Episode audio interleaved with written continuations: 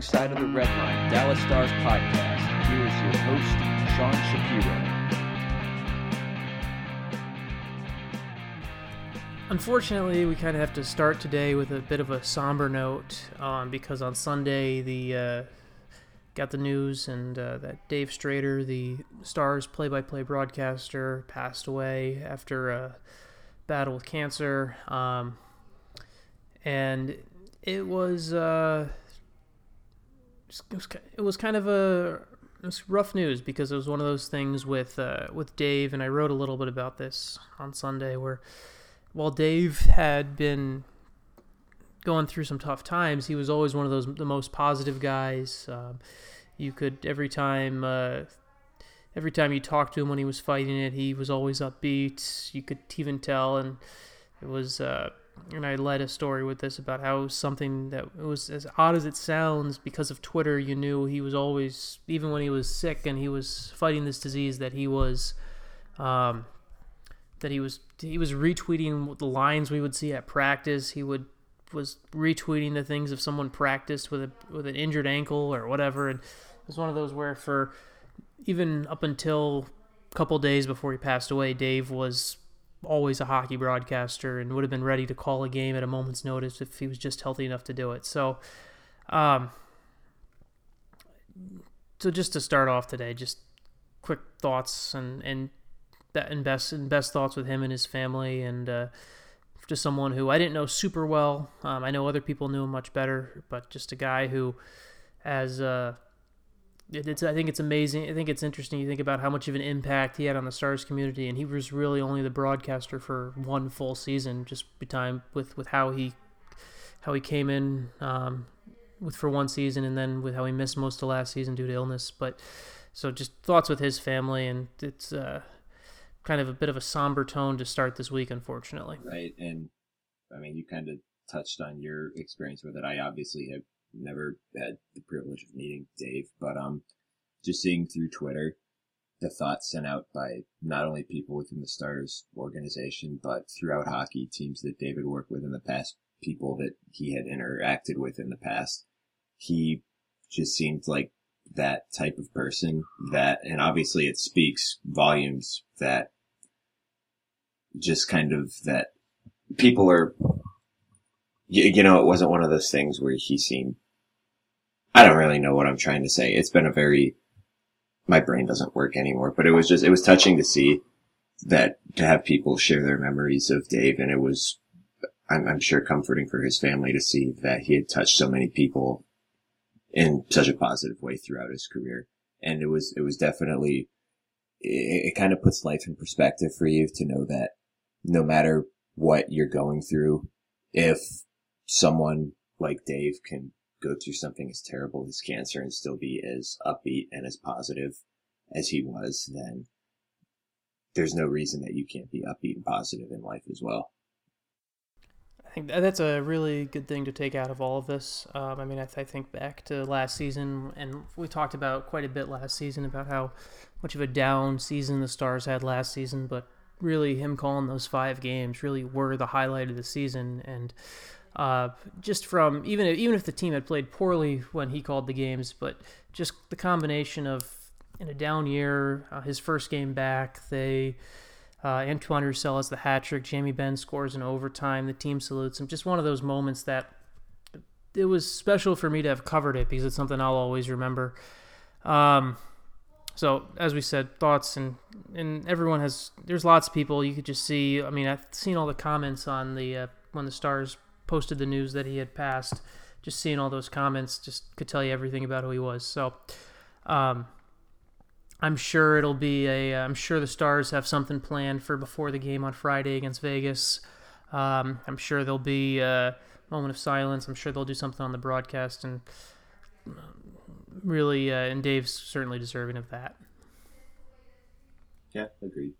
So, um, let's uh, well, let's uh, let's let's talk about we've we've got we actually have a game. We actually have a real game on Friday, and the. Uh, And the season starts Friday night against Vegas. The full NHL season starts tomorrow. Pittsburgh raises their banner, I believe, for the first night of this first game of the season tomorrow night on Wednesday. Um, and Stars open on on uh, Stars open on Friday on Ve- against Vegas. Uh, the first game for the Golden Knights in franchise history. There, it's. Uh, we also have a bit of news to talk about. Just to, we're going to get into the full nitty gritty preview in a minute, but just we actually have a bit of news that came out today because today NHL teams had to submit their final roster by five Eastern um, to be their their cap compliant roster for opening night. And on the Dallas perspective, to get down to that number, to get down to 23, they needed to waive two players, and they waived Curtis McKenzie, who uh, who cleared and got sent to the AHL.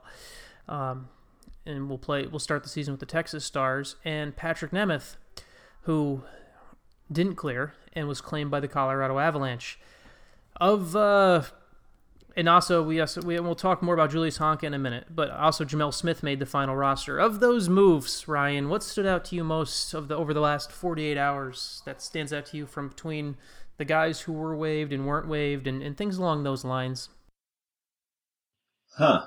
Well, I guess I'll start with Nemeth because I feel like that's most pressing. Not most pressing, but it, it, it it's obviously the well, I can't even I can't even call it the most noteworthy, but I don't want to go all hothead on the eight defenseman thing again to start off with.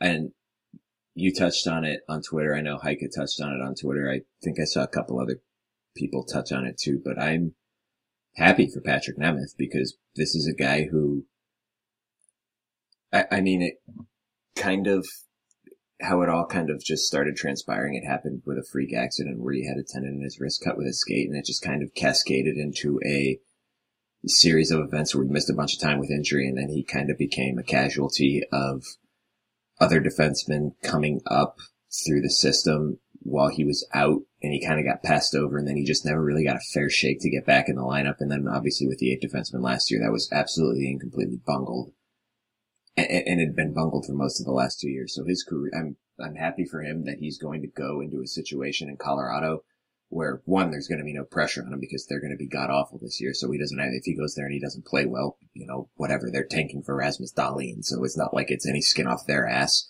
But I'm glad for him that he's going to go to a situation where he's going to get to play every night and hopefully revitalize his career because I think we kind of, we talked about this God for it feels like almost a full year now, but that was never going to happen in Dallas, regardless of, I, he can, I mean, he can go out and be a great player this year. And it, I, I'm still not going to sit here and say the Stars screwed up by trying to send him through waivers because that's exactly what they should have done. You weren't going to get anything for him in the trade market. And you, I, you can sit here as a fan and say, well, you know, you can, there are teams out there like Colorado and Washington that needed a defenseman. Why wouldn't they try to trade for him? Because they knew this was going to happen. They doubt Jim Nill's hand was, hands were tied. He had to get, he had to get down to a certain thing. He wasn't going to keep nine defensemen and 12 forwards on this team because that would just be absolutely asinine. And I mean, you can make the joke that I wouldn't put it past him, but blah, blah, blah, blah, blah, blah, blah, blah, blah whatever. I'm, I'm starting to get diarrhea of the mouth now, but it was, it, it, it was just, it was a long time coming. We kind of figured when we started doing these semi regularly again that he was going to be waived because there wasn't going to be much of a market for him. And it doesn't surprise me that he got claimed. Um, as for, I don't, I don't well, really have any. Well, real quick, I'm um, just stick with Nemeth real quick. Um, just one point I want to say. Um, this is an example of where waivers worked um, for and, and, and by and this is what waivers was in place for. So if, if you're just I know if, as a fan it, it's people look at it and it sucks to lose a player and stuff like that, but waivers are in place so players can stay in the NHL and not be judged completely by one team. And that's where and this and this is an example where waivers worked because if if this if waivers didn't exist, there would be a situation where Nemeth could have been buried and where a team can bury could bury a player in the AHL and not have to do anything to keep a player in the NHL. So this was an example where the waiver system is in place and it worked. So that's just what I wanted to add real quick about Nemeth because it's something. Well, it's from a Stars fan standpoint, it, it's unfortunate he never panned out the way that you would have liked to see it happen in Dallas, but he he remained an NHL player because of the waiver system, and it worked today. Um, and good for him. He's a guy who he's going to go there and right off the start he's going to get a good opportunity. They've already said he's going to they're already talking about him playing with Tyson Barrie. So good for him and you know what I hope uh, for the player and he's a good guy. I hope I hope he does great in Colorado. I do too. He seems I mean he seems like a nice guy and I I truly don't think he ever really ended up getting a fair shake in Dallas and I mean that really doesn't end up being anyone's fault because it, it was just a confluence of events that transpired in just the right way. And he kind of, and I think someone, I think it was Rob Tiffin asked the question that was there ever a point in time that he, that Dallas could have traded him and gotten some sort of return. And I really don't think that there was because he never really got, we never, never really got to the point that after he came back from the injury where he was consistently seeing playing time. So there was never really much, there's never really been a consistent sample to judge him off of since then. So it's, it, it's just one of those things that it sucks to lose a guy for nothing, but in, in this case, it's probably for the best for everyone involved. We talked last week about the logjam at defenseman that they're going to have in Austin this year. So that kind of helps clear that up a little bit. Um, moving forward a little bit, I don't really have much of an opinion on Gemel Smith versus Curtis McKenzie. It's, you know, it is what it is. They're similar players. I like Curtis McKenzie as a player. I think he could be a very productive bottom six, bottom three NHL guy. Um, but it's sounding like that's for the 13th forward anyway, so I'm not really going to lose any sleep over that battle. Uh, as much as I want to hate the eight def- I, I do hate the eight defensemen. I, I truly with, there are a few things in life I hate more than the stars carrying eight defensemen. But if I were to make a list of the top five things I hate most in life, that would probably be somewhere around three or four. Um, but the logic that I'm kind of hearing behind it, I don't disagree with that.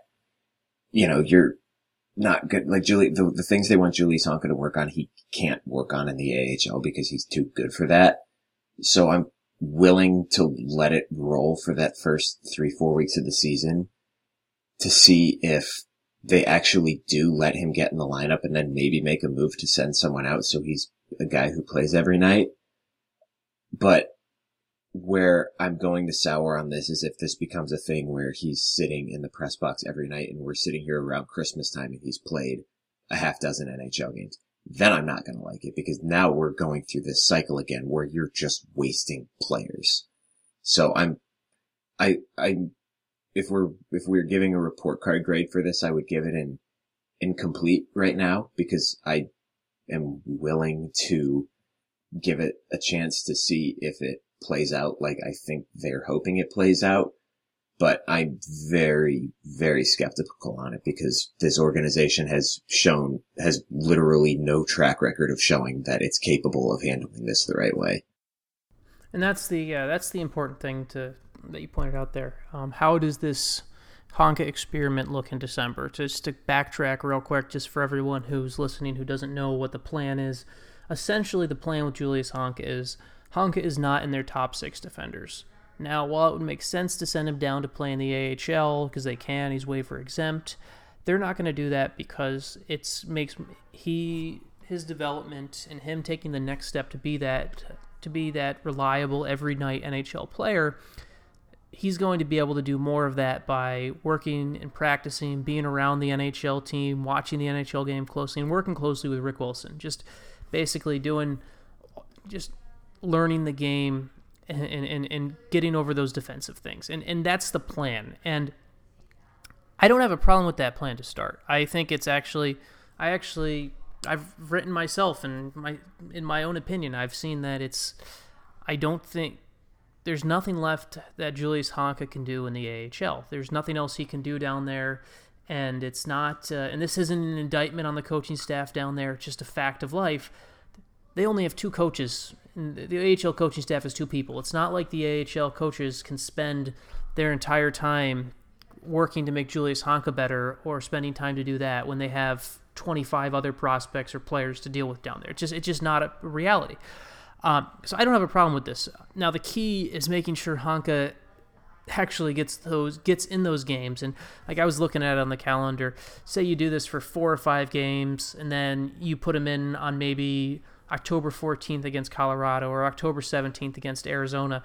Just you need to start getting him into games sooner than later so you can see if you're if it's actually working because otherwise because other otherwise it's a wasted experiment because it's you you can't just have him sit there and just do this in practice and then not ever apply it to a game. So you need to start getting to games sooner than later.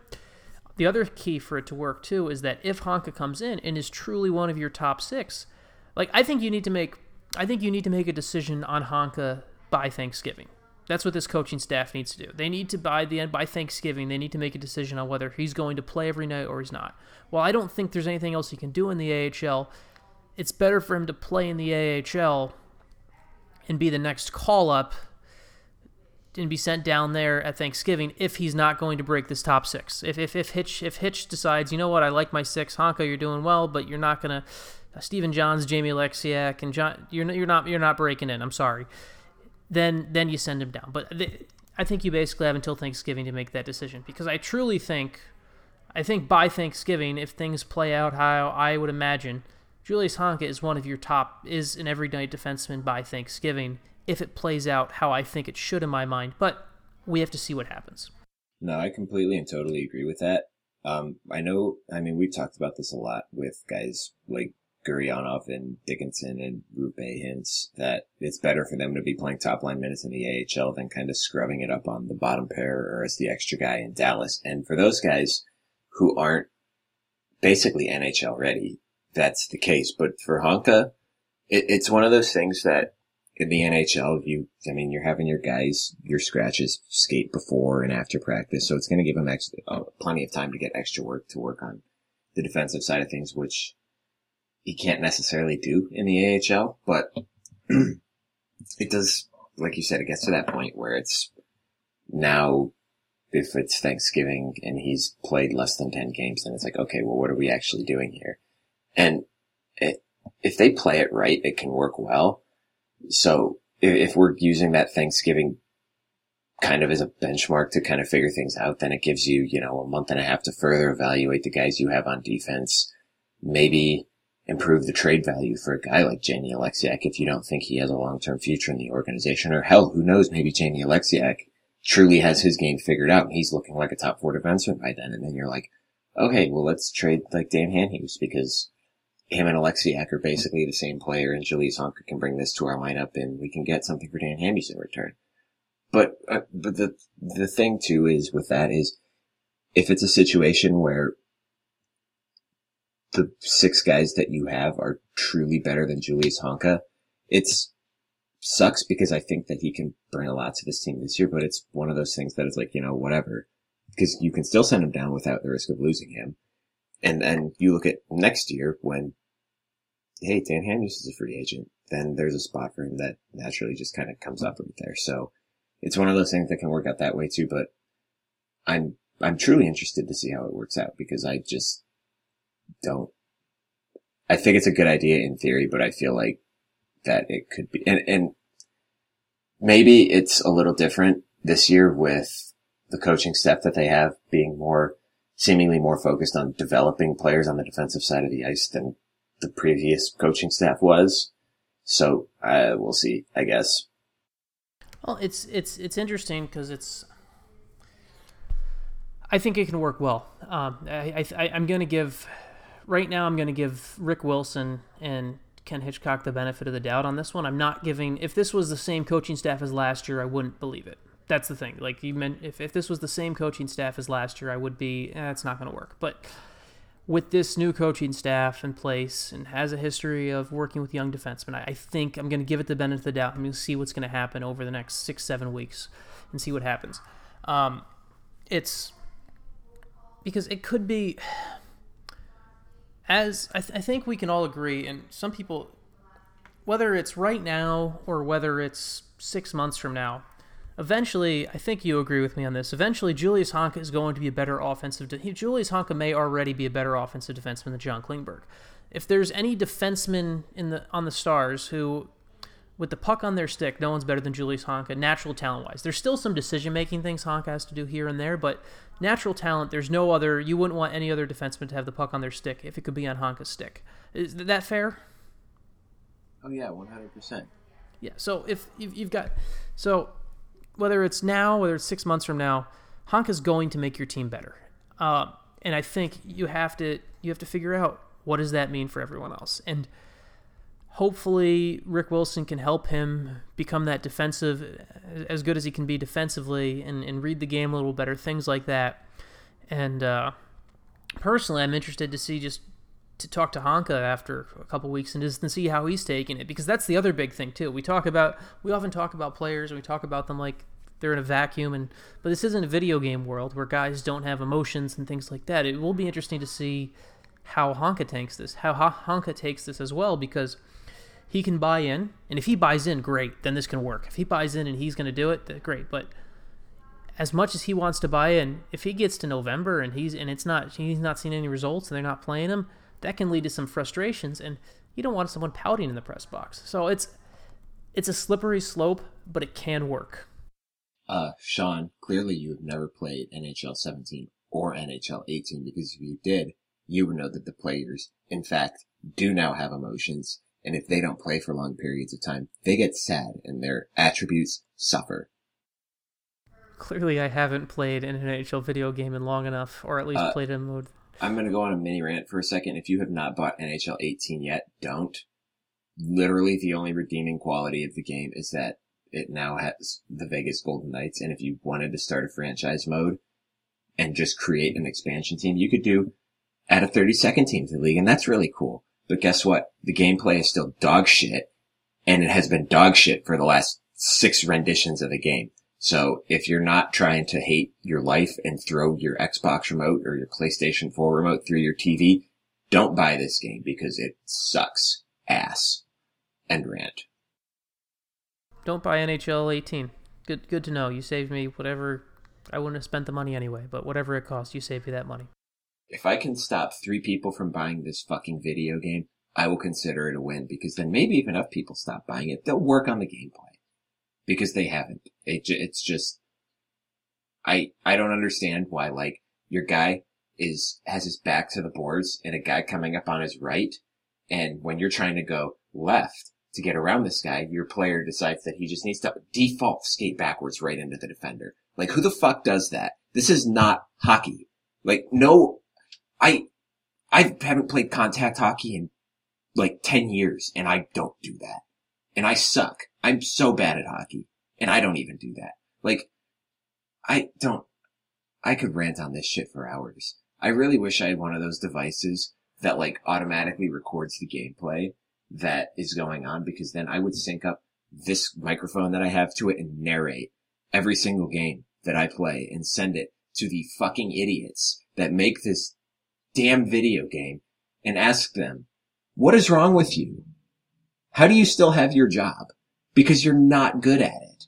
And it's a travesty. You, like the EA Sports is so lucky that the last NHL game that 2K Sports made was literally an atrocity against hockey games because otherwise it would go the way that their NBA live video game series went and disappear for three years because it was just so bad and no one ever bought it. It, uh, I'm sorry that, I'm you're, sorry you're I put everyone through this. that. I am. I just, I thought it would be better and it's not. And I just, I get mad every time I play. And then there are times that like, we'll go out on like a Friday night and I'll come back and I'll turn it on and play a game before I go to bed and I'm like half drunk. So I'm already like in a mood where I'm like ready to go. Like if someone wants to step up on me, whatever, let's do this. Let's dance. And then it just happens to be my Xbox that decides it's the one that wants to step up on me. And I'm like, I need to put this down and go to bed or I'm going to break my 32 inch TV that's probably worth like $5 now. So yeah, don't buy NHL 18. End of story. Let's, uh, I don't even know where we're that going. That felt really good. I'm like, I'm like, I like got home. Therapeutic? Had, yeah, we had another midterm and another practical today and I got home and I opened up my laptop to start studying for the fifth midterm that we have in this tw- this seven day period tomorrow, and I took an hour nap against my will, and I woke up and and how you take an hour nap against your will is you lay in bed to study and your eyes close and they just won't open regardless of how hard you try, and then you look at the clock and oh it's I've been in bed for an hour and I have literally not studied one bit. Um, but I feel pretty good now. So that was good. I needed to get that off my chest. Good. Now, now, now that you're all relieved, let's let's let's actually preview the Dallas Stars season here. so let's. Uh, we've already t- touched on a bit of the defense, but we'll let's. You know what? We'll start there without talking about Honka. We've talked about Honka quite a bit already, but let's just when you we'll just start with the defense. When you start going through and I'm going to go through basically I'm going to go through this preview basically going kind of line by line, pairing by pairing and I'll let you and then we'll kind of talk about what we can expect from each individual guy. So and I'm going to go off these are based roughly my projected lines based off practice and what we'll probably see Friday night against Vegas. Obviously, lines can change, they can shuffle, they could be completely different Saturday against St. Louis, but how we're going through this lineup is what I expect Friday. So, just to start on defense, just because why not? We already touched on Honka.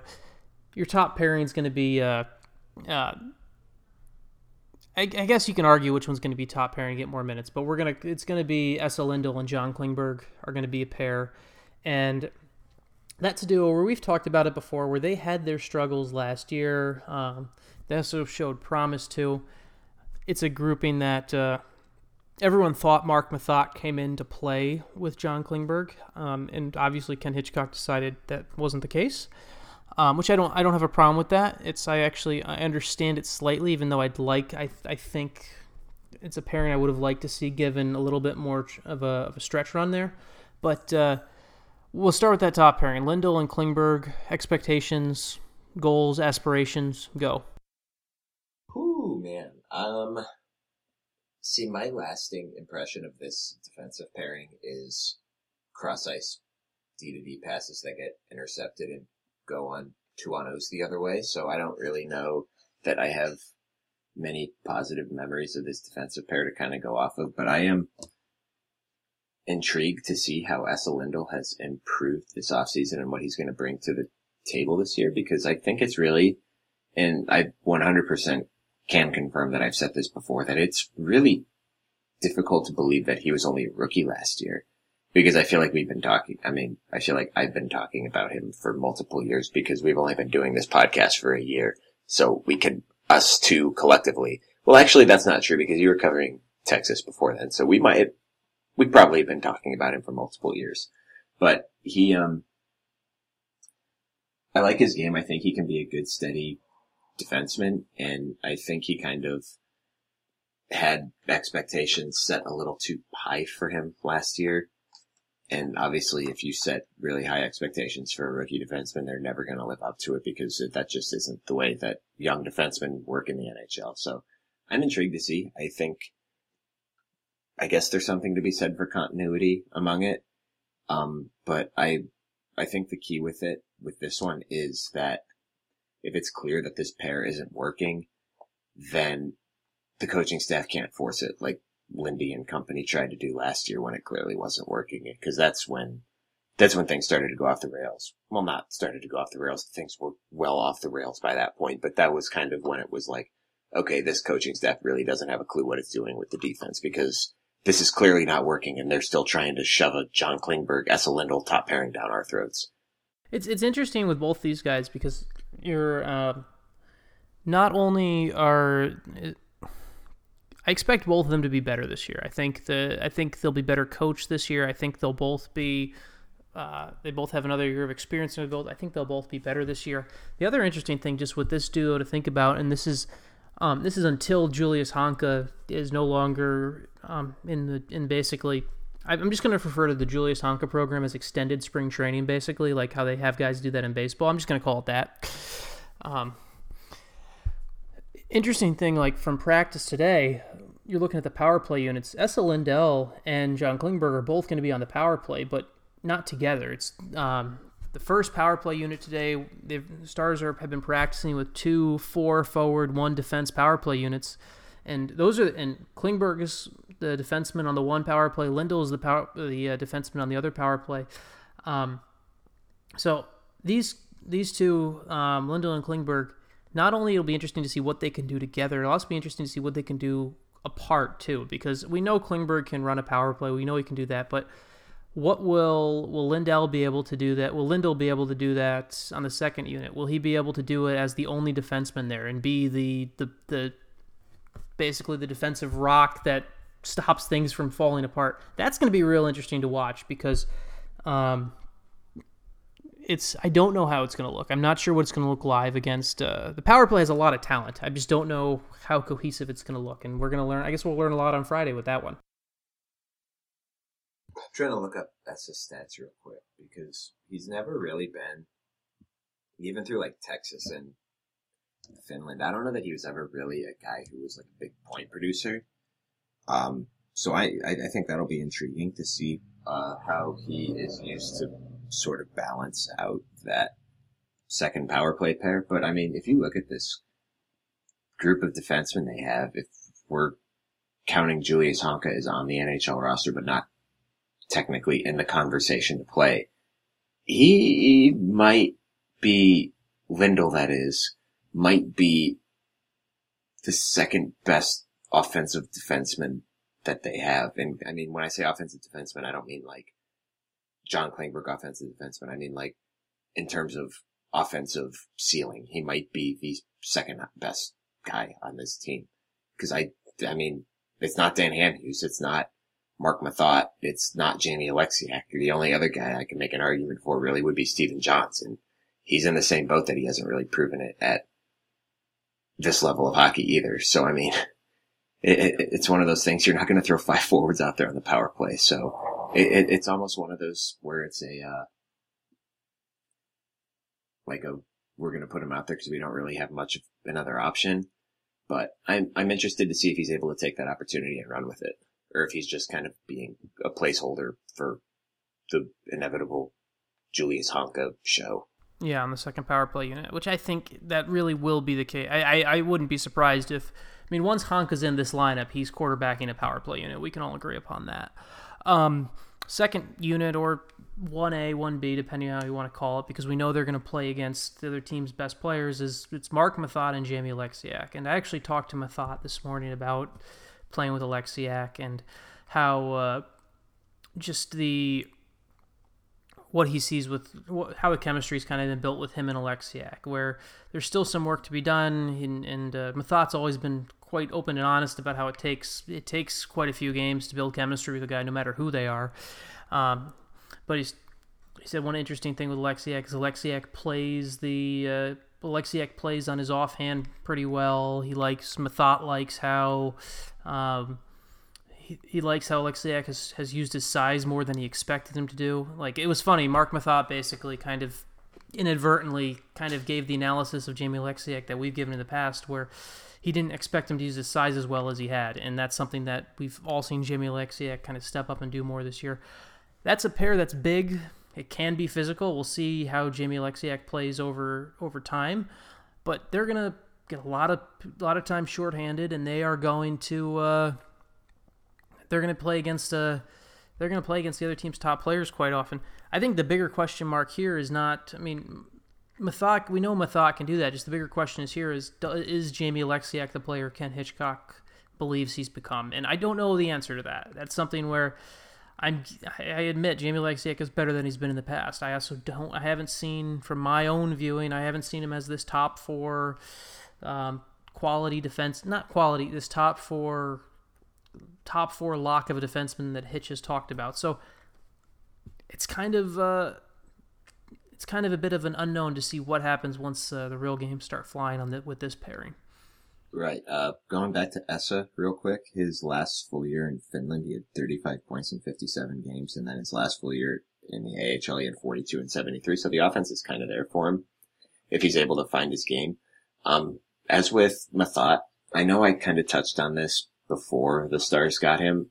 I am not as keen on Marc Methot as a lot of other people were. I think he's a good player, but I also think that the kind of rapport that it was like the mystique around him that he was the co-pilot to Erik Karlsson and helped him be who he was is kind of a misnomer because I feel like he was kind of like a child in the back seat almost that was along for the ride with Karlsson because you could have put a tin can out there with Erik Karlsson and he still would have done what he was doing with the puck. And that's not a, I mean, it sounds like it's a knock on Marc Methot. I don't mean it to be. I just mean that Erik Karlsson's probably the most exciting offensive defenseman.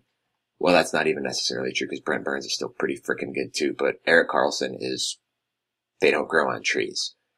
Um, so I think that, I mean, that what Methot was going to bring to this lineup was kind of not oversold, but I mean, he's obviously going to bring a veteran presence. And my question would really be with this is because I mean, we did all have him penciled in with Klingberg, but where is he more valuable in this lineup? Riding with a guy like Klingberg who doesn't really need a babysitter, or is he more valuable playing with a guy like Oleksiak who kind of does need a veteran babysitter to help him through growing pains and whatnot. That's a good point. I mean, it's also one of the main reasons that that, that same point is one of the reasons that before everything shook out with how it did, I was saying that Methot would actually be a really good fit with Honka. Um, which, uh, and we've, we've talked about Honka way too much already, but yeah, that, no, that's, that's a good point. Um, I, I think I think the key with I think the one I think there's something you, you can't they they did miss that veteran presence on defense last year. And last year it was really basically Dan Hamhuis and that was Dan Hamhuis was really the only vet on D last year, and that and they and they were missing that kind of. Um, so I think Methot will make them better. Um, I see your point about him not. I mean, Erik Karlsson's a hell of a player, and so I agree with you on that. I mean, but I, I think he'll have a nice impact with whoever he plays with. Um, get to our third pairing on defense, and it's Dan Hamhuis and Stephen Johns, and I think that that's actually a pretty good third pairing. It's um, it's not a world-beating defensive pairing, but it's it's a, it's a reliable one, especially if Johns can play without the fear of throwing the puck over the glass and sitting for six weeks. That's the probably the most important point of all this is I think that I inexplicably like Stephen Johns a lot more than I should. I just the way he plays the game is exciting to me because he's fast. He's not like a loose cannon with the puck, but it's not always smooth and silky. And he just, he lays lumber and it's fun to watch. But I, and I think he, he's a guy that, like, just the way that they have this, this is going back to the previous point about Methot with Oleksiak. Having him play with a guy like Danny Hamhuis who can kind of be out there to not hold his hand, but, but kind, but kind of rein him in a little bit, I think will be important to him as well. And I'm really interested to see what he plays like and how he does this year with the confidence of knowing that he's going to be a guy who's in the lineup basically every night. Cause I think that was really the only thing missing with him last year was confidence. And once he did something that, you know, wasn't even necessarily, I mean, the puck over the glass thing is a stupid penalty. And I don't know why it's still a thing, but for that to be a mistake that kind of throws you out of favor with a coaching staff is just asinine, in my opinion. So I'm interested to see what an improved confidence does to Stephen Johns' game this year. Yeah, the one thing on Johns I will say, the confidence is important, but the other thing is he does need to he does need to show a bit of he needs to show a bit of progression just in his hockey smarts. Um, he doesn't have the highest now some guys have a high hockey IQ right away, and Johns is Johns is actually very smart. I mean, he has a he's a degree from Notre Dame. We know he's smart, um, but he uh, his he just needs to show a little bit of progression with his hockey IQ for me, just to for him to have a truly good season. Like he is a right now, Stephen Johns is a very good third pairing defenseman. In order for Stephen Johns to be more than that, he needs to show a bit more of his hockey IQ and just progress a little bit more and add just some control to that brash physical style um, you were talking about.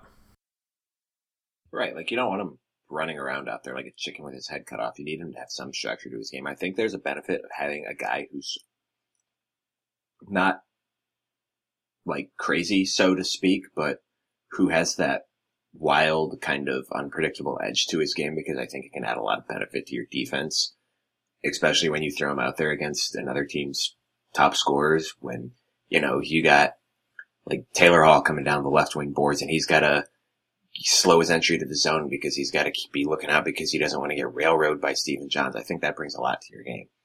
Um, so if he can rein it in a little bit, I think that he can be a really important player and I think it could give Dallas a really much more complete defense than we saw last year.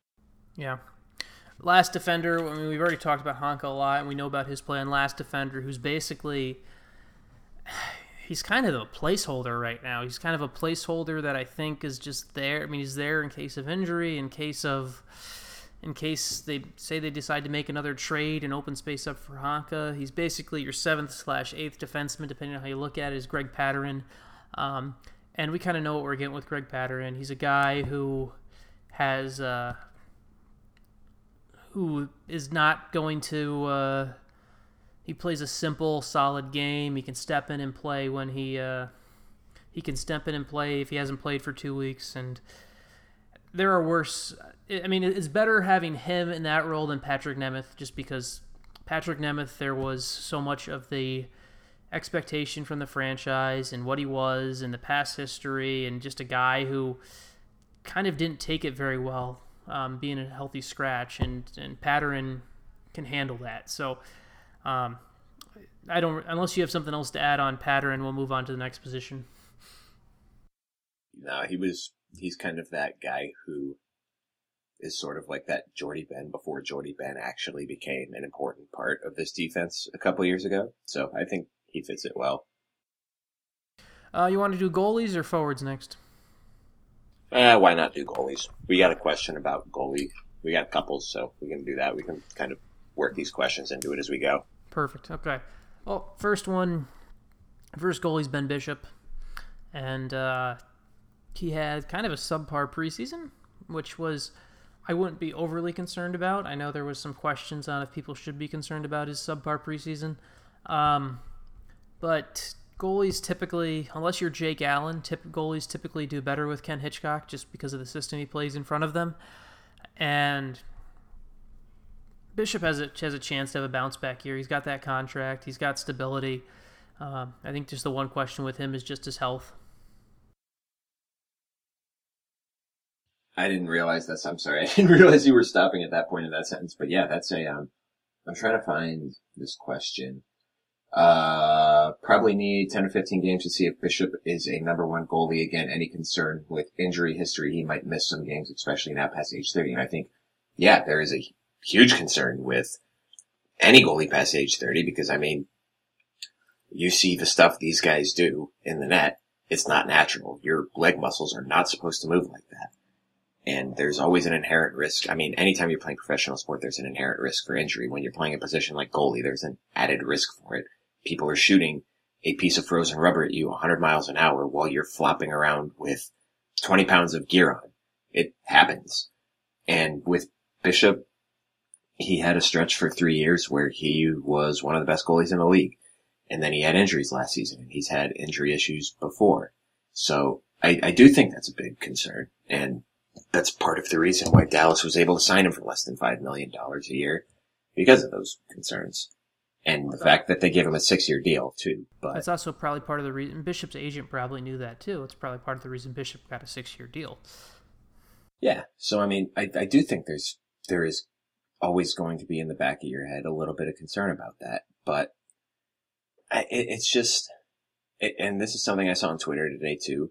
Uh, now that, uh, Malcolm Subban, no wait, this was, well, Malcolm Subban got claimed by Vegas, mm-hmm. which was the, the point that I was tying to was that the Bruins now, for like a five year period, they're like for three draft picks are not on their team anymore or something like that. But it basically said the, this the other point was that I was trying to make was that Andrei Vasilevskiy is the only goalie drafted in the first round the last like eight years who's on. I don't remember exactly what it was, but it basically the underlying point was that no one knows what the hell goes on with goalies because it's just it's a crapshoot. It's like starting quarterbacks in the NFL. No one has any idea what makes a good starting quarterback. So, yeah, I'd say there is concern. I think Ben Bishop is an upgrade over what they had last year, which isn't saying a ton, but I think he's going to be, I, he's a top 15 goal in the NHL, I think, at his basement, assuming that he is healthy. And I am doing that thing again where I'm just making sentences that don't make sense. So use talk for a second. Well, I, I, the injury concern is real, just because there is a history there, and you you want to hope he stays healthy. I think the one key is the one key to Ben Bishop's success, and this loops in perfectly to my to our next player is the one key to Ben Bishop's success is Kari Lehtonen being a successful backup goalie. I mean, for years, one of the Stars' biggest problems, and it was the reason they went out and got Antti Niemi when they did, was their backup goalies behind Kari Lehtonen couldn't win games. Now Kari Lehtonen's on the other side of that, where they need Kari Lehtonen to be a good goalie in the 25 to 30 starts a year he makes, depending on how many it is, and and he needs to be able to help take some of the workload off Bishop. Like for example, this weekend the Stars open with uh, they open with a back to back. They play Vegas on Friday. They play at St. Louis on Saturday. He's going to play both goalies next week. Week two of the season, you've got Detroit. Uh, Detroit, Colorado, and Nashville, I believe, in a th- three games in a five day span. You're going to need Kari Lehtonen to play one of those games at least. I think that it comes down to you're, and I think Lehtonen can actually fit well in this. He's, I think he can play well because playing in a backup role, he won't be playing. He won't have the pressure that you get in a playoff series as a backup goalie, but you need him to to be a reliable backup in order for this to work. And I think he can do that. I, I really think he can. I mean, we talked about, I believe you you wrote something last year about how the Stars goalies were getting unfair criticism, and and, and they were. But in order for Bishop to work well and to be able to stay healthy and upright, they need Kari Lehtonen to be able to unburden some of the load. Bishop's going to be the starter, but it's it's not going to be a pure one A one B. It's not going to be like that. But it's going to be you need something where you can have a even if it means Bishop playing 50 games and Lehtonen getting 32, if my math's correct, something along those lines that uh, that allows Bishop to stay healthy and Lehtonen is playing well enough for you to keep playing him. And it doesn't really matter who's back there and who's sitting because the Stars are not going to have any success in goal if they don't play significantly better than they did in front of them last year. So that's a big factor in this whole thing too. If the Stars aren't improved, they they should be significantly improved defensively. So you should see that kind of trickle down into improved goaltending statistics too. But that's the underlying point: is if the Stars are not better in front of their goalies, that it doesn't matter who they have back there, they're not going to be successful. I do think I do think I do like what Bishop brings in. Where we I think we might have touched on it before. If we haven't, I've just written about it. I do like what Bishop brings in with his puck handling skills. I think that is can be an asset this year. That doesn't make them, um, that doesn't make them a doesn't make them an, an, elite team right away or anything like that. But it's a nice little element that comes into play and and makes you overall better team. Um, and so I, I think that is. Uh, that that's something that we can't ignore because you'll just see it within the flow of games with how the stars uh, how the stars use Bishop's puck handling to their advantage because Kari Lehtonen isn't a bad puck hand. Let me phrase it this way: Kari Lehtonen is a talented puck handler. He just wasn't a very. He's just not. Doesn't make smart decisions with the puck. While Bishop um, is a very smart puck handler. Yeah, I would agree with that assessment. So, um, anything else on the goalies before we move on to the uh, the big group? Negative. All right, to the forwards. Um, your first line, which is gonna be should be exciting to watch this year, is Jamie Benn, Tyler Seguin, and Alexander Radulov, and it should be it, sh- it should be a fun group to watch with the puck. Yeah, I, I think fun would be is baseline expectation with this group. It's um, I think that we should see a return to Benn Seguin that we saw two years ago when Dallas was first in the West and it seemed like they were scoring four times a game. So I'm, I for one am excited to see, especially now that, cause that was more of a situation where Benn and Seguin were on their own planet and whoever just happened to be playing alongside them was almost just there for the ride and occasionally contributed something. This should be a situation where they now have a third guy who's more than capable of stepping up to the challenge and being more than just a passenger on that line. Yeah, it's. Uh, I, I think we talk all, and I wrote a story about this, and if you haven't read it yet, you should. Um, I wrote about uh, a story about this yesterday about Radulov, and everyone coming in and when when you sign a guy like that, the first thing that comes to mind are the YouTube highlights or the goal he scored last year where he turned the stars inside out and made Kari Lehtonen look like he was swimming. Um, but the thing that's most impressive to me about Radulov and just watching what he does is he creates so much space for his line mates because of how he controls the puck. And when and with him coming to a team, um, Ken Hitchcock team that wants to possess the puck and hold the puck and and cycle and, and, and switch in the zone and things like that. He's a tough guy to get the puck off of. And I, I think the amount of space that's going to open up for Seguin and Benn, I think that's going to be, I think that's something we're going to notice. You're going to notice if you pay attention to it. Um, if, you, you're you're you're going to notice start noticing Benn and Seguin have more space and things like that, and that's going to be because of Radulov. And if you're paying attention, that's why. Just what he does, how he battles, and how he wins the pucks, and um, I, I, think that's a huge part of what he brings, and it just fits so well with what uh, the this coaching staff wants to do. You know, now that I think about it, I'm really intrigued to see what happens to Dallas's defensive score, defenseman scoring uh, among guys who are consistently playing with that trio because you're, I feel like you're going to see a lot of opposing teams, their wingers cheating down in the zone a little bit to try to shut down that creativity and take away all of their time and space collectively in the offensive zone, which should lead theoretically to a lot of open defensemen for shots from the point. Um, which could be, I mean, and that could be and for that that could mean more point opportunities for the guys you don't think of as offensive. You, a guy like Stephen Johns who has a heavy shot, and a guy like Marc Methot who doesn't have a is far from an offensive defenseman, but has has a heavy shot where he could there could be more opportunities for him to shoot the puck. So that's a really good point.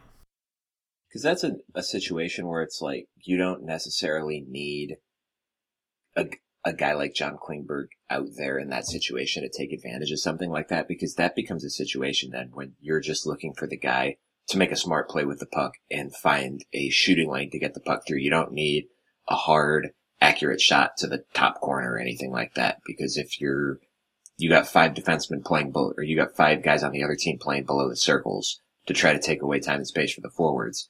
There's going to be a ton of traffic, so you just got to get a load of the ice and hope it hits something. So that'll be that'll be something to keep an eye on this year. I feel like at least when that trio is out on the ice.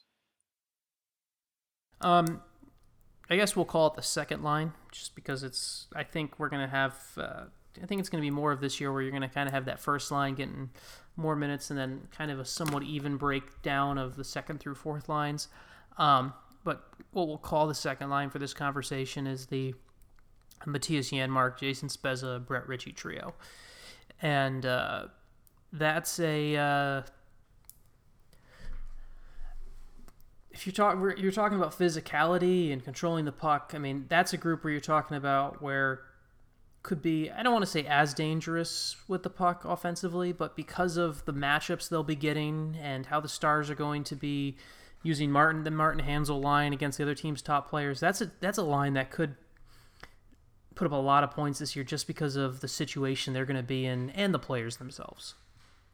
Yeah, and it's it goes into kind of that trickle down effect where the Stars have decent secondary scoring, but they don't necessarily have a true second line where an opposing coach is going to have to sit there and think, well, do I try to shut this top line down or do I try to shut this second line down or does it kind of depend on in-game situations? Because I don't think that there's any line on Dallas, any second, third, fourth line, whatever on Dallas where an opposing coach is going to say, I need to put my top defensive guys out there against this line. It's always going to be that Benn Seguin Radulov line. And, and that's not to say that there's guys further down this Dallas lineup that can make noise if the situation is right it's just they're not guys who are if you're an opposing team that you're going to focus your game plan on shutting down. It's one of those things that you try to take away the big guns, and if the secondary guys beat you, then so be it. it that that's just how the ball rolls sometimes. So there's going to be a lot of chances, like you just said, to for these guys to kind of feast on lesser competition. Well, and I think I mean I think Janmark could be. Uh, you talk about a guy who, um, Janmark could be a candidate for the Masterton based on if he comes back and has a great year, even just what he a year he had two years ago after that. Uh, I mean, he's he could be a candidate for the Masterton Trophy after uh, with with a good season with his comeback story because they don't they don't give a comeback player of the year award. That's often that's typically ends up the Masterton ends up falling falling under that. Um, and, and, and, he's looked good with Spezza. He's looked very good with Jason Spezza, and I think with uh, I think Ritchie adds a nice element to that too, where you got two guys who are a bit more creative, a bit more. Uh, and Spezza like to score, but two guys who are a bit more creative and kind of that guy who's a pure finisher. It's it, it, it's a good it's a good combination um, for all three of those guys. I think they'll all really be able to play well off of each other. Am I off base to say that the true ceiling for this Dallas Stars season rests on guy on the production of guys like Brett Ritchie and Mattias Janmark and Jason Spezza and Antoine Roussel.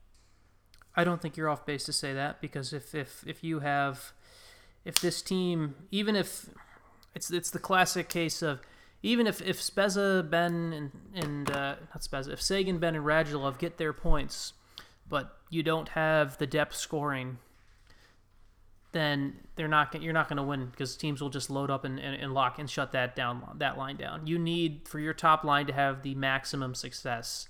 You need the depth scoring. Because I feel like the baseline for this team should be a playoff team, mm-hmm.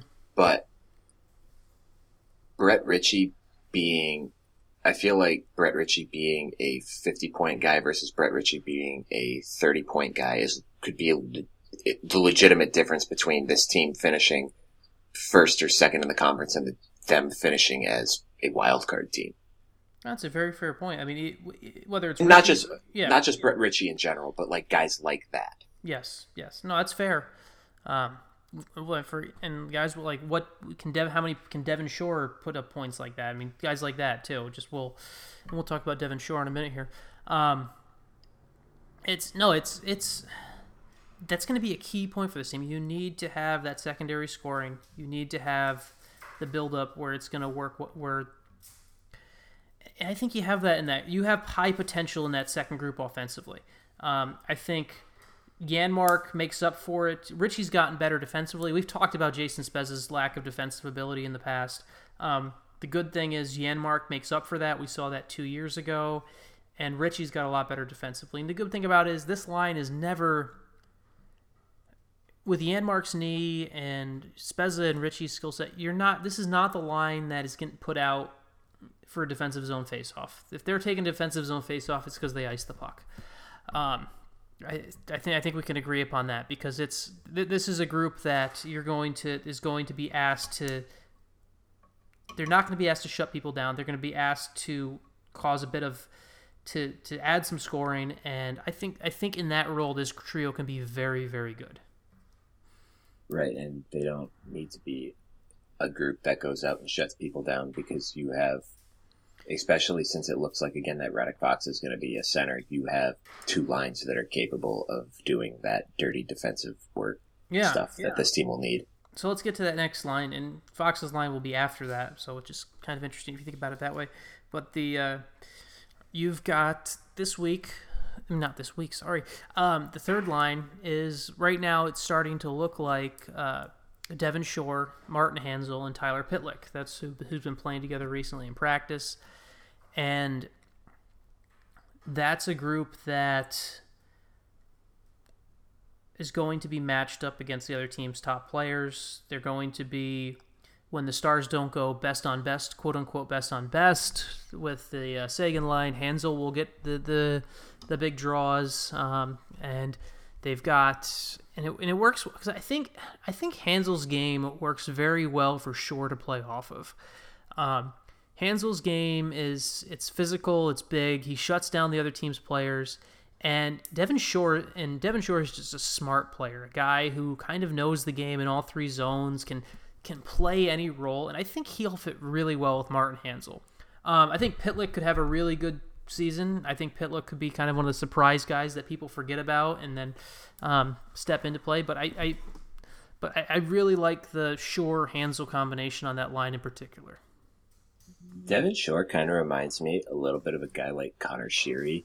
Not in obviously this comparison doesn't hold as much water as it would have like a year and a half ago because obviously Conor Sheary just came out and scored 55 points playing with Sidney Crosby.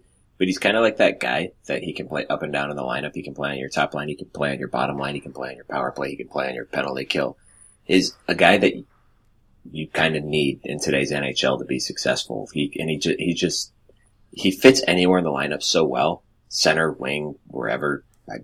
Help play him on defense. I bet he could probably do that too. I don't know if he could do it proficiently, but you know what do I know? So I I agree with that though. I mean, he's a guy who does have offensive capabilities. We saw it at college. We've seen it in the AHL. We've seen it in the NHL. I'm excited to see what Tyler Pitlick will do on that line too, because I feel like he's a, a, if he can stay healthy, play 75, 80 games this year, he's a sneaky candidate to put up 30 points as well. So that's a, that's another one of those lines that there's offensive capability to it, but there's also a lot of it, it's it's I don't want to call it grit because I, I feel like that's a term that kind of just gets thrown around and misused, but it's, it's like a feisty line almost that it's just going to go out there and annoy the hell out of you.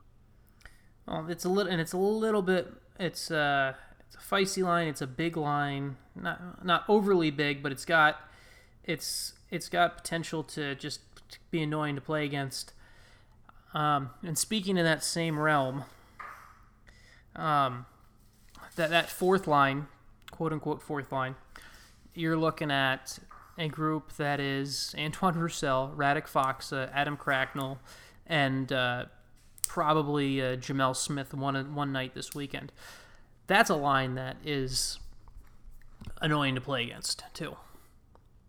Just a that's your uh, that's your pest line right there. But that's mm-hmm. it's the same thing. It's guys who have offensive capabilities. And that's, I think, my favorite thing about the construction of this team this year is it's so atypical from what you see normally in the NHL, where you just have a clear hierarchy of, you know, this is our top line, we're going to play 22 minutes a night, then our second line that we're going to try to play 17 minutes a night, then our third line that's going to play 11, 12 minutes a night, and our fourth line that we're going to throw out there for five to six, seven minutes a night and hope they don't get killed.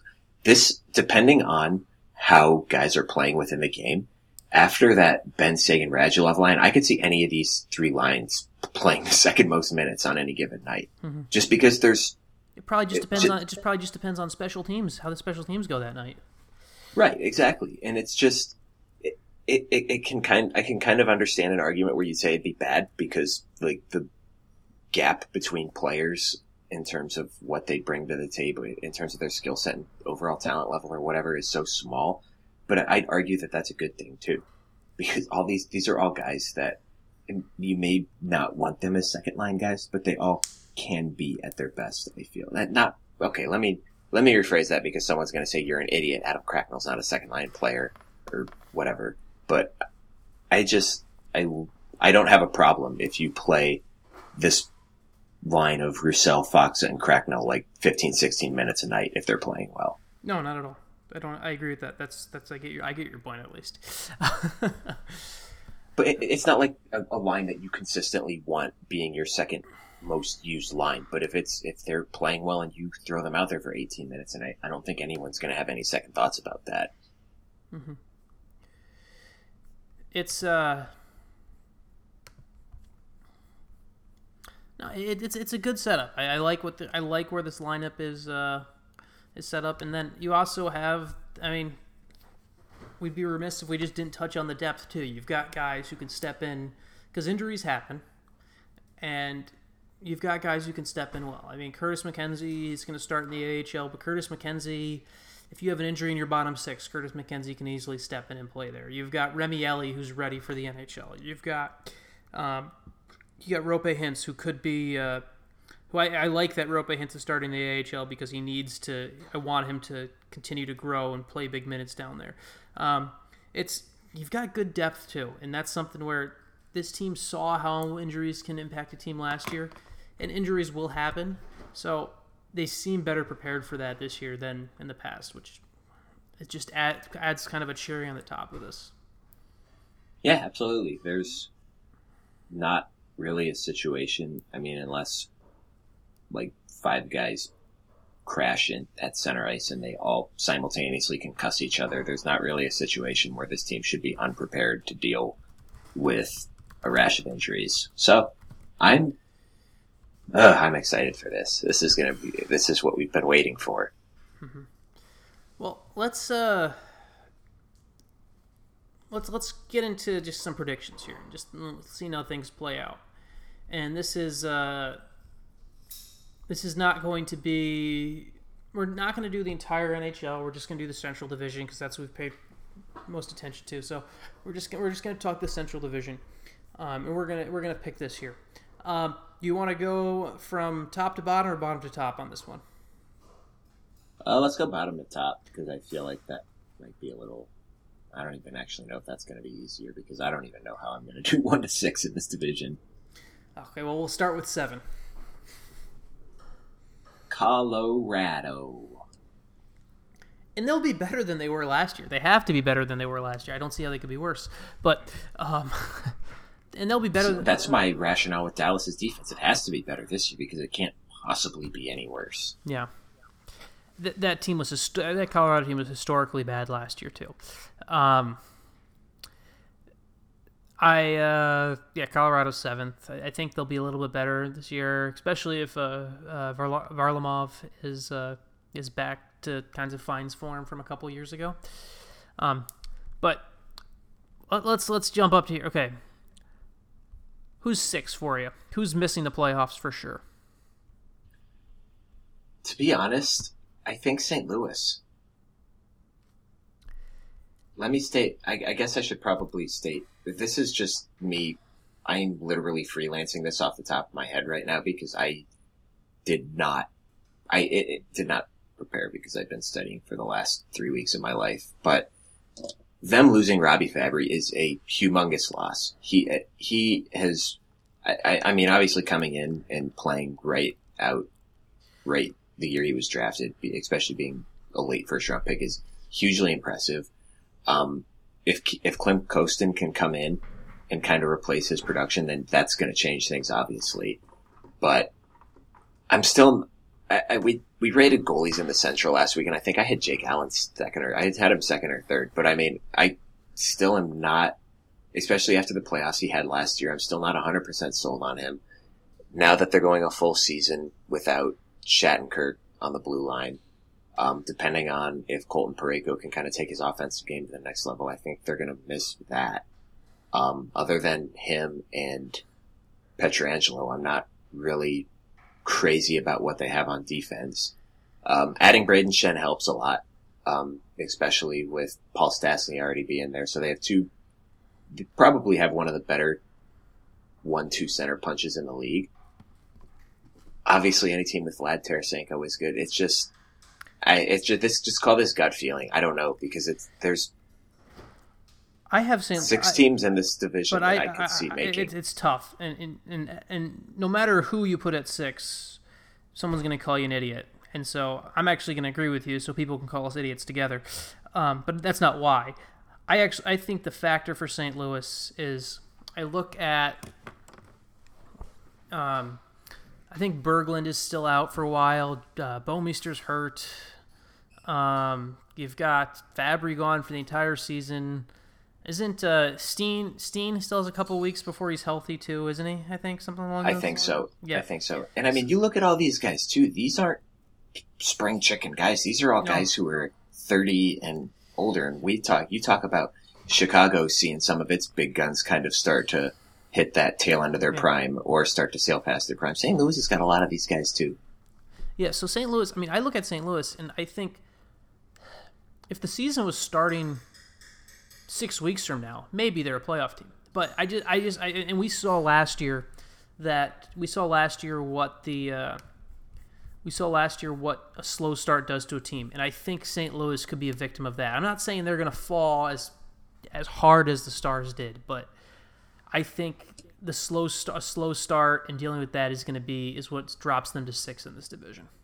I'm also going to preface the rest of this by saying I can, if you told me teams one through six in the Central, you could put them in a random number generator and then handed me a list and saying this is the order that these six teams are going to finish in the Central, and I would 100% buy that because I can see any of these six teams winning the division and any of these six teams finishing sixth in the division Mhm. because that's how tight they are. I think talent wise and just how things break. It you just you never know, and it, it it's going to be that. I could legitimately see these six teams all finishing with 90 plus points. I agree. Who's your uh, who's fifth for you? I'd still say Winnipeg. I'm not 100% stole, sold on Steve Mason. I they have a lot of really good young players that I like.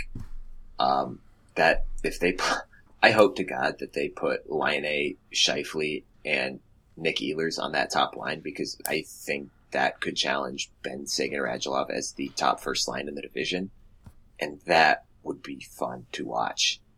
And there could be a lot of seven to six Dallas Winnipeg games this year. Um, but just what they have throughout the rest of their lineup, I'm not sold on them defensively. Um, they, I mean, they have some good defensemen, but I just, as a collective whole, I'm not sold as them as a unit. So I am going to put them as fifth. I have Chicago fifth. I think. See, I can buy that too. Like I, I have Chicago fifth. I have it's. I think it's Blackhawks continuously every year. They're always good, and you know what? They even being fifth in this division, they could still make the playoffs. They could still make the playoffs being fifth in this division, and I think that's Yup. highly possible. I just think it's there's they're older. And I- also like I, I- know Patrick Sharp has had a nice preseason for them, but I like they brought Patrick Sharp in. Patrick Sharp doesn't add. He's not Patrick Sharp from even if healthy. He's not Patrick Sharp from three four years ago. Um, they've got. I think I didn't really understand flipping Panarin. I mean, Brandon Saad's not a bad player. I never really. I don't really. I didn't really like flipping Panarin for Saad. Um, I wasn't a fan of that move from Chicago. I think it was a great move for Columbus. Um, and I think, I mean, the other thing was they they also uh, traded. I believe it was because of a cap crunch. If I'm getting my, I mean, losing uh, losing losing uh, Hjalmarsson for basically nothing to Arizona doesn't help either. Um, Yeah, they brought in, uh, they got Connor Murphy back in that, who is a good player, but he's also a guy who has a significant injury risk with him as well. Yeah. So like I, I think I I have Chicago fifth, um, which means I have Winnipeg fourth. Does do you, do you have what's your who's your four right now? If, if I have Chicago fourth. okay, so we you and I are kind of flip flopped on four and five. And one thing about Chicago, um, Corey Crawford wasn't bad last year, but he also had his worst statistical season since 2011-12. So, and I mean, he's a guy who's turns 33 in December. So, I mean, you talk about talking about guys kind of enter, exiting their prime, and I don't even remember who's their who's their backup now because I mean, I mean, there's no Scott Darling safety net now. Is basically Yeah. the overreaching point on that too. So if Corey Crawford goes through a rough stretch, then uh, you don't have Scott Darling back there to be like, yeah, let's just start him three, four straight games and let Crawford sit on the bench and figure himself out. Well, Chicago's backup is now going to be, if I remember, It's not Berube. I'm pretty sure they sent him down. It's uh For- Anton Forsberg. Let me. I believe it's Anton he- Forsberg. I think you're right because he was one of the guys they got in that Panarin trade. And I'm trying to see what his. I probably spelled his name wrong. I'm not going to worry about it right now. But yeah, that's basically that's basically the underlying point. There is that there's no, there. It's not a situation like they've had the last couple of years where they have a very capable. I mean, Anton Forsberg could very well be- end up being Mhm. a very capable backup for them, but it's just there's no track record for me to sit here right now and say, yeah, if Corey Crawford is kind of having a rough patch, then they will still be fine. Yeah. Who's uh? So that's if you've got that's our four. We got we got four and five there. We basically we both have the same three teams at the top, meaning we have um, we have Nashville, Dallas, and Minnesota in our top three. Let's I guess we'll I guess we'll go from the top then. If we've got if we've got and, and, we'll, and we'll talk it out here. Who's your Who's your top three then? If, if, if we have if we've already declared both of us have the same top three, what's your what's your prediction for one, two, three in this division?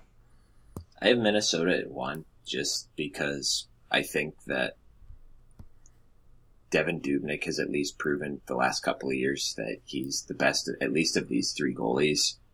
And I'm pretty, I, I definitely said last week that I have him as the best goalie in this division. Mm-hmm. Um, I think, I mean, they have a, really good defense in front of them as well, uh, with obviously Ryan Suter is a horse. Um, Jared Spurgeon's kind of come into his own a lot the last couple of years. You got Matt Dumba, who's got another year of experience under his belt, Jonas Brodin.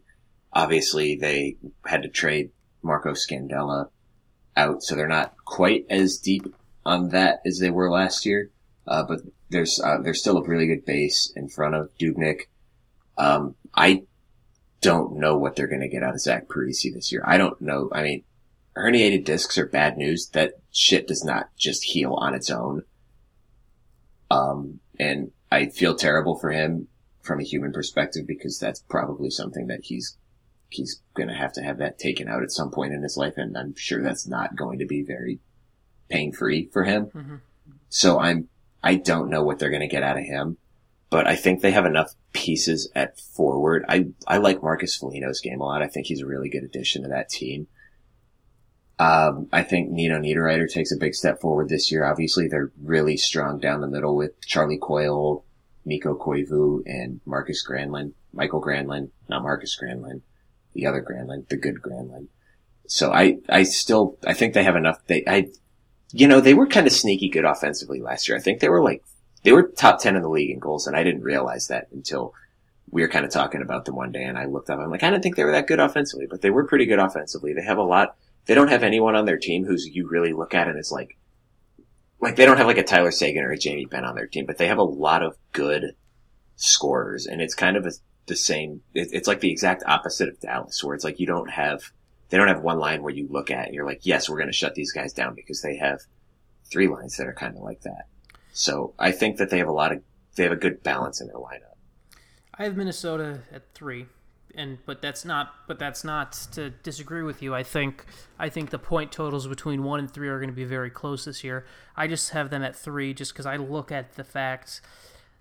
I don't I don't trust their depth enough personally. I just I look at their because I don't know what you're going to get at Parise. I, I feel like his he's a shell of what he used to be when he was healthy anyway, and I look at the I look at the I look at the depth of that team and I don't trust it. I think they've got some good pieces uh, like uh, uh, Luka Kunin from uh, kid out of Wisconsin. I think he's gonna he might start the season with them because of Parise's injury, but I don't trust their depth enough to. And I think that might be the difference between the five or six points that separates one and three. But I can see them at one, and that we've talked about it before how tight this division is. But I have them at three just when I put pen to paper at this moment, um, which um, to, so then, see, I totally buy that. Like, yeah. like Parise only played sixty nine. I just pulled his page up. He only played sixty nine games last year, and he still only had forty two points. So I mean, even if he does play a full year, I he's not the same guy that he was in New Jersey, and that's hey, he's going to be a guy that three or four years down the line, he's going to have Minnesota in a really tough spot because he's going to have a humongous cap hit, and they're not going to be able to do anything with it because he's not. He's going to be Robidas Island, so to speak, because I, mm-hmm. God, it wouldn't surprise me if he retires in three or four years because those type of back injuries are no joke. But no, I see, I, I totally cannot disagree with that because it's, it's one of those things that we have a, I'm pretty sure I've talked about our magic dreidel before on this mm-hmm. podcast yeah. where we yeah. just, how we make big decisions. I feel like you could put any of these four of these top six teams on one side of that dreidel and spin it and pick your division winner that way. So it's it's it's one of those things that I no, I don't I can't disagree with it. I have uh, I have Nashville at one. That's who I have at one. I think I have Nashville too. Okay, I, I have Nashville at one, and I have them at one because I look at now. I'm immediately going to talk against myself. I also and we've talked about how we we've disparaged Pekka Rinne's reputation before on the past and, and on this podcast, but um, he's the one thing I look at that I think maybe holding them back from would stop them from being number one. I really like. Um, I know they lost James Neal, but I don't think that's as big of a loss as people are gonna put. I thought I think adding uh, adding Bonino for Mike Fish, eh, replacing Mike Fisher with Nick Bonino actually with, with Nick Bonino, I actually think makes them better.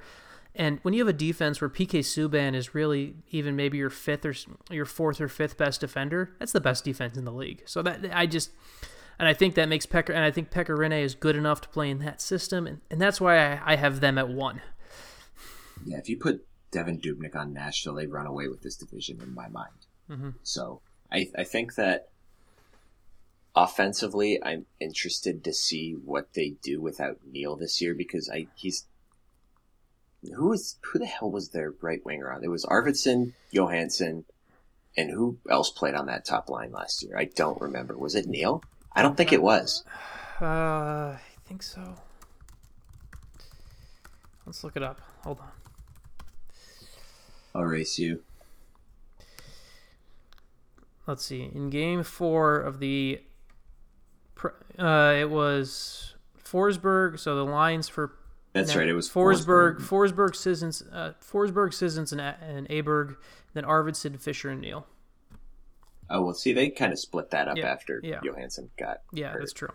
By the way, I learned what compartment syndrome was this summer in anatomy. That does not sound fun. Oh no, it does not. I yeah, I remember looking that up when he Basically- got it. So, any and I'm going to explain this to people because I feel like it doesn't like if you if you never like taken a gross anatomy class where you actually dissected a human body, it doesn't make any sense. There's our muscles are like surrounded in a layer of fascia, which you never really see in anatomy books. Like I had no idea what this was. So basically you like cut through the skin and it's not just like your muscles right there. There's like a layer of like really the only way I can think to describe it is like really thick spider webs Hmm. and it like holds all your crap into that compartment. And basically what that is, what, what compartment syndrome is, is you get hit right on a source of blood supply. So whether it's a vein or an artery, something within that layer of fascia and it ruptures and it causes a bleed within there and it causes so much pressure in that because there's not a lot of room, a lot of free room in there for it to go. And it causes an intense amount of pressure in that area, which pushes your muscles against this layer of fascia and it can cause serious tissue damage if it's not. Ooh. Basically what they have to do then is they have to basically go out and they have to cut your leg open and drain your, your leg of all this blood that's Ugh. seeping into your compartment. That doesn't sound fun at all. No, it sounds horrifyingly painful. I think it mostly happens in like your calf, but I obviously with uh with Johansen it was in his thigh and I think Bill Garrett I think the same thing happened to Bill Garrett um in like 2003 or 2004 if I remember correctly because I remember th- hearing something like he had a bad internal bleed and I was like oh that doesn't sound good at all. Um but yeah, so back to the point at hand. I think, I mean, losing James Neal is a loss. It's not a humongous loss. Uh, Mike Fisher was good last year, but with Nick Bonino, I think he's a guy who can obviously slide in onto a second line center role and be good. I everything that I have seen, it sounds like Johansen's good to go. um, I, and they have a lot of really good young players that are gonna, That, you know, they traded Colin Wilson too, so that's another opportunity for someone else. Like Mhm. Aberg really acquitted himself well last year. I feel like Calle Jarnkrok's kind of just been on the cusp for a long time. I feel like he's a guy who can kind of take a step forward this year. And David, They're gonna miss. Yeah, and David Poile did a great job this summer with all those contracts. That was incredible. That was really well done by Nashville's management group this summer with all those yeah, contracts. absolutely, absolutely. If, if Viktor Arvidsson continues, Like even if he doesn't improve up his point total for, from this past season, if he's a 60 point guy for the duration of that contract he signed, absolute steal. um, I, I'm sure they'll want Ryan Johansen to be a little bit better than a 60 point guy going forward, but I think he has the capability to do that. Uh, so I'm interested to see if he's able to kind of take that next step forward. And I have no playing, if he's playing every night with Filip Forsberg and Viktor Arvidsson, I have no reason to doubt that I, talking about best first lines in the league, that's Mhm. on the short list for guys right there, for lines like that right there. Um, I, they're going to miss Ryan Ellis a lot early. Um, but assuming he comes back healthy, I mean, that's a really strong midseason acquisition. So I, I truly think the only thing holding these guys back from being a, a potential President's Trophy team is Pekka Rinne, really. Mm-hmm. I agree. It's, I think he's a guy who we've talked about before. I think he's living off a reputation from three or four years ago and is, uh, is not what we saw. I think we saw in the Stanley Cup final how he could actually be their downfall. Um, which I guess doing the math, which if, if you haven't figured it out already, that, that assumes. I mean, that means Ryan, you have Dallas third, right? Correct. And I have Dallas second, and I can see both of those playing out. Um, I think uh, well, we've talked to, we've talked a ton about the Stars already. This is a Stars podcast, but um, for you, why is it when you put them at third? Is it because of them or the other teams around them? What, uh, what, what, why do you have them at third? I think it's a combination of both. I'm not quite ready to step in and say that, yeah, this team is going to return to the form that it had two years ago because I just don't know. I think that they have all the pieces in place to, and I feel like it's one of those things that I can kind of see both sides of this coin. I feel like there are people out there who have maligned Dallas and said, well, you know, they're so bad defensively. And, you know, they brought in a goalie who's now 30 years old, who was hurt last year and he's not going to be that good and blah, blah, blah. And it's like, people forget when they're making that argument that this was a team that had 112 points or whatever it was when their defense was still pretty subpar. So I think that, I think that this defense has all the tools in place to be merely average which if they're able to return to the offensive, any, even 75% of the offensive level that they had two years ago, that's still a pretty freaking good team. I, it's just, I'm not, I'm not, I'm, this is, me having Dallas third is, it, it's kind of my conservative, more conservative prediction for this team. Because if I was going truly conservative, I would say fourth or fifth in a wild card spot. But I think that this is a good, a good happy medium is to kind of expect Dallas to finish third in the division. Yeah, I uh, well, because I mean, to your point, I mean, basically they outscored their problems to a division title two years ago, and they can. So I have them second. I look at it that way, where it's just I think based off what they have and what everyone else, and and kind of the rest of the division. I, I feel confident. I don't. I feel confident seeing them in that range. They could finish third. They could win the division. They could even be the wild card team. But I mean, it seems like the overlying theme here is after Colorado, you can make a case for any team to win this division, and it's kind of crazy, which should make it more fun to watch over the course of the season. Um, do we have any uh, any last questions we wanted to squeeze in before the uh, before we uh, before we go? I'm kind of reading through them right now, and I think we touched on just about everything. Okay. Um, there's a question about what happened to Demers in Florida, and I really haven't really been paying close enough attention to that situation to know, other than knowing that Florida is a dumpster fire, and it seems like what the administration in Florida is doing now is trying to undo everything they did last summer for some dumb ass reason. I don't know why. Um, question about maintenance with Benn is he already hurt or are they just taking steps because of constant injuries and surgeries or is he out of shape? I don't know if you want to touch on that one real quick when we uh, finish through these. Yeah, well, the uh, on the Benn maintenance thing, they say he's healthy. I mean, they say everyone is. Uh, they, they say he's healthy. Jamie Benn says he's healthy. Everyone says he's healthy. Um, I, it's one of those things where just the the way Hitch way Hitch phrased it, where he's talking about fitness, it just sounds like. I mean, when people use fitness level, they talk about. I often think about people uh, talking in soccer, where they talk about a guy's fitness level and whether he can play a full 90 minutes and stuff like that. Basically, I mean, the way I kind of read into it was Jamie Benn wasn't in good enough shape that Hitch wanted him to be the in in good enough shape to be the 100% that Hitch wanted. Now, that's just me trying to read between the lines because we didn't get an exact confirmation on anything, but that's just kind of how I how I read into that quote. I don't want anyone to. I don't know for. Uh, I don't know if it's something that can. if there's anything more to read into, and if and if there is, I mean, Jamie Benn did have a healthy summer. He didn't have an didn't have to come off surgery for the first time in three seasons. So I think it might be a bit of a precaution, bit of a combination of both precautionary and just getting Benn up to a level that uh, that the coaching staff desires. Cool. So Uh, everything else it looks like we touched on, unless you want to talk about the meaning of life in the universe. I think this know I, think this podcast is the meaning of life in the universe. And with that, with that, uh, we will uh, let everyone go. We actually have uh, the next podcast will that be recorded after games have actually been played, and uh, maybe we'll uh, have more answers on the uh, on the Julius Honka Julius Honka saga and experiment there. So, everyone, thank you for listening, and we'll talk again next week.